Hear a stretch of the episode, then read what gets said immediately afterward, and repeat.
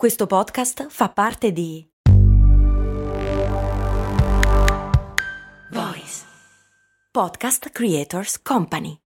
Questa puntata di Crash è sostenuta da Scalable Capital, l'app che permette di iniziare a investire in modo semplice e sicuro. Scalable è una app regolamentata con oltre 600.000 clienti che consente di investire in azioni, ETF, fondi e di creare piani di accumulo automatizzati partendo anche da un solo euro. Con Scalable puoi fissare i tuoi obiettivi di investimento, per esempio proteggerti dall'inflazione o mettere da parte i soldi per l'università dei figli e iniziare iniziare il tuo percorso finanziario a piccoli passi. Tutto questo approfittando anche di una sezione dedicata all'apprendimento dei principi base degli investimenti. Per scoprire di più su come Scalable può trasformare il tuo approccio agli investimenti, visita il link che trovi nella descrizione di questo episodio di Crash.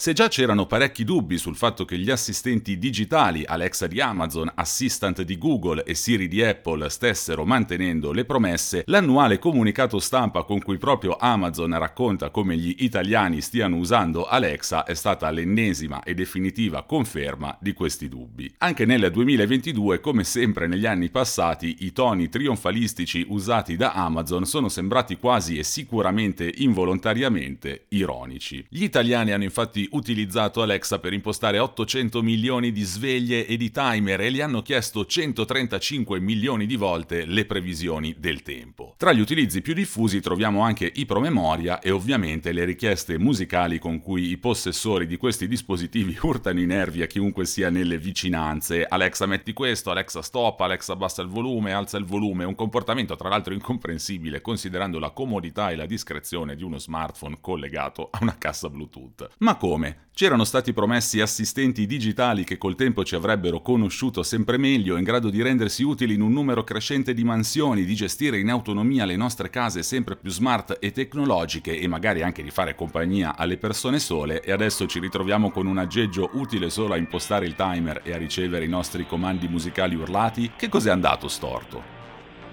Sono Andrea Daniele Signorelli e questo è Crash, la chiave per il digitale.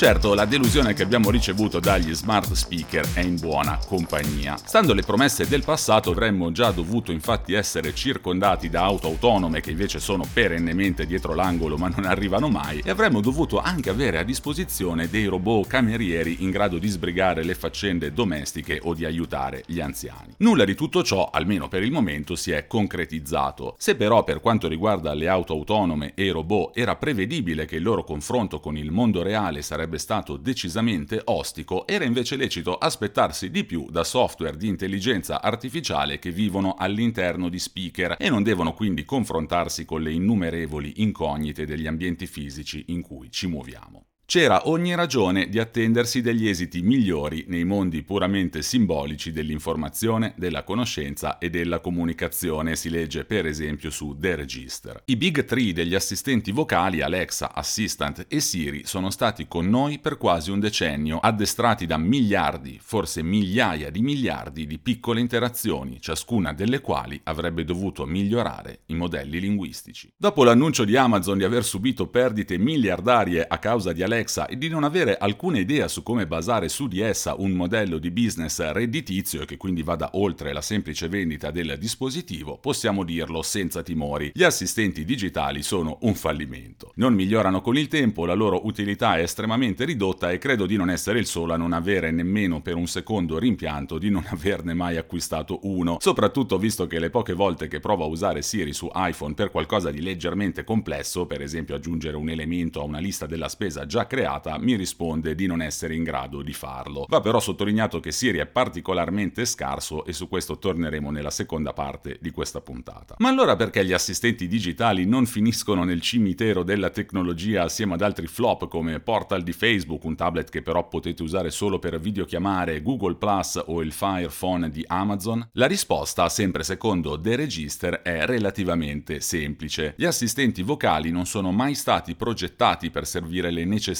degli utenti, ma per servire quelle dei produttori. Tutti quei microfoni non aspettano altro che di raccogliere dati relativi ad attività, bisogni o desideri, affinché quelle informazioni possano essere vendute, analizzate, tradotte in qualche forma di incentivo quasi subliminale. Nessuno però oggi utilizza questi assistenti come era stato immaginato dai produttori, mantenendo invece i comandi vocali al minimo necessario per ottenere qualche livello elementare di automazione. Ma questo è un circolo vizioso, perché l'intelligenza artificiale è troppo scarsa per darmi consigli utili quando le chiedo cosa regalare a mia mamma per Natale, ma senza le mie interazioni non ottiene nemmeno quei dati che le potrebbero servire un domani a rispondere efficacemente a questa domanda. La più importante speranza riposta in Alexa e gli altri era che sarebbero con il tempo diventati il nostro hub per lo shopping, per acquisti compiuti approfittando dei consigli giunti da un assistente che avrebbe dovuto conoscere alla perfezione i nostri gusti. Evidentemente non è però così semplice fidarsi di un'intelligenza artificiale che spende i nostri soldi per comprare cose a cui non abbiamo nemmeno potuto dare un'occhiata e così si torna al punto di partenza. Questi assistenti ricevono solo elementari comandi inutilizzabili a livello di raccolta dati, rendendo quindi il loro modello di business che avrebbe dovuto rappresentare l'apice del capitalismo della sorveglianza non sostenibile. Sarebbe però sbagliato pensare che la crescente attenzione verso la privacy abbia sconfitto Alexa. È probabilmente vero il contrario, se questi assistenti avessero mantenuto le promesse, un modo di farli fruttare sarebbe stato trovato. La loro inutilità li ha invece fatti finire in una spirale negativa che potrebbe un giorno consegnarli al dimenticatoio della tecnologia, almeno per le forme con cui li conosciamo oggi. Allora, finora ce la siamo presi soprattutto con Alexa di Amazon, tutti però sanno che il vero grande perdente di questo settore è un altro, ovvero Apple. E la ragione è semplice, l'assistente digitale Siri fa schifo. Rispetto alla concorrenza di Alexa o Assistant è molto meno intuitivo, è in grado di rispondere a una gamma di domande ridotta e costringe i suoi utenti ad affidarsi a lei quasi solo per puntare un timer o fissare qualche promemoria e non senza difficoltà. Com'è possibile che Apple, che già nel 2011, anticipando di gran lunga la concorrenza, aveva presentato il suo assistente digitale integrato nell'iPhone 4S, si sia lasciata sorpassare dalla concorrenza a tale velocità? E com'è possibile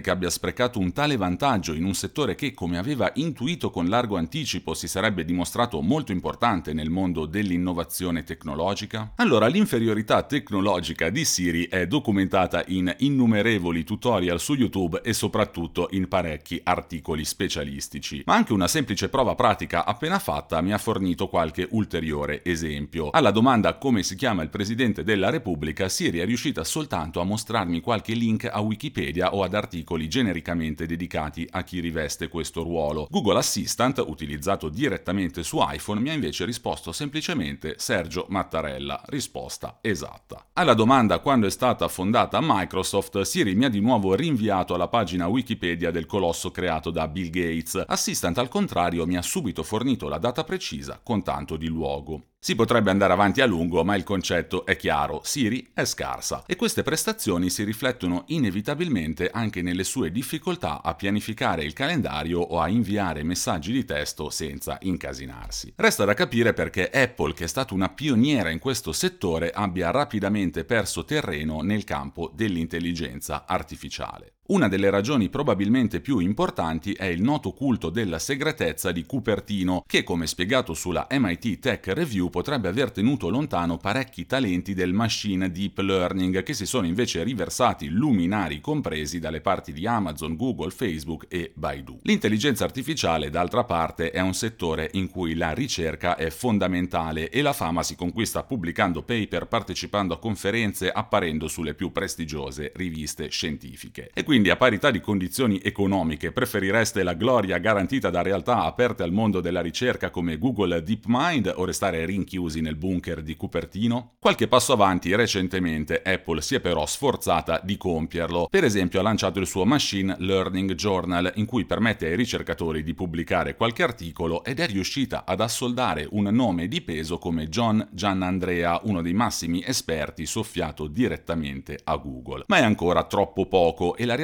è che difficilmente Apple riuscirà a recuperare il terreno perduto, anche a causa di una caratteristica che da sempre le vale il plauso di molti utenti e analisti, ovvero la sua attenzione per la privacy. Programmare le intelligenze artificiali richiede un livello di raccolta dati che fa a pugni con il rigoroso approccio di Apple nei confronti della privacy e con il suo posizionamento come una società che non profila gli utenti, scrive per esempio il Washington Post. D'altra parte è difficile progettare un assistente virtuale di buon livello quando non si raccolgono i dati degli utenti, che sono la materia prima con cui le intelligenze artificiali vengono addestrate. Google, Amazon, Baidu e Facebook hanno a disposizione ogni singolo giorno miliardi di nuovi dati da dare in pasto ai loro sistemi di machine learning. Apple invece non è disposta né a tracciare gli utenti né a collaborare con terze parti per poter sfruttare i dati in loro possesso. Il prezzo da pagare per questa scelta apprezzabile è però molto alto, fino a quando sarà disposta a pagarlo? In altri casi invece Apple può incolpare solo se stessa e la propria ferrea adesione al principio del wallet garden, che fa sì che la maggior parte dei dispositivi Apple funzioni esclusivamente in combinazione con altri dispositivi Apple. Un approccio che la sta penalizzando gravemente nel campo degli smart speaker. In questo periodo un sacco di dispositivi della Internet of Things sono compatibili sia con Amazon Alexa sia con Google Assistant. È molto più difficile trovare dispositivi compatibili con HomeKit, ovvero il sistema domotico di Apple, gli unici con cui Siri funziona, si legge invece su Gizmodo. Stando così le cose, non stupisce che HomePod, lo smart speaker di Apple molto più costoso della concorrenza, si stia rivelando un flop. Negli Stati Uniti e più in generale in tutto l'Occidente, i dispositivi di Amazon hanno infatti conquistato circa il 70% del mercato, Google arriva invece al 25% e Apple si deve accontentare del restante 5%. In una fase storica in cui assistiamo a un nuovo rapidissimo sviluppo delle intelligenze artificiali generative di cui Siri è per molti versi pioniera e che potrebbero magari un domani dare nuovo lustro agli assistenti digitali, Apple, che è sempre stata nota per portare al successo tecnologie inventate da altri, sta scoprendo sulla sua pelle cosa succede quando sono gli altri a migliorare le tecnologie che lei per prima ha introdotto sul mercato. Sono Andrea Daniele Signorelli e questo è Crash, la chiave per il digitale. Vi aspetto ogni mercoledì su tutte le piattaforme di podcast.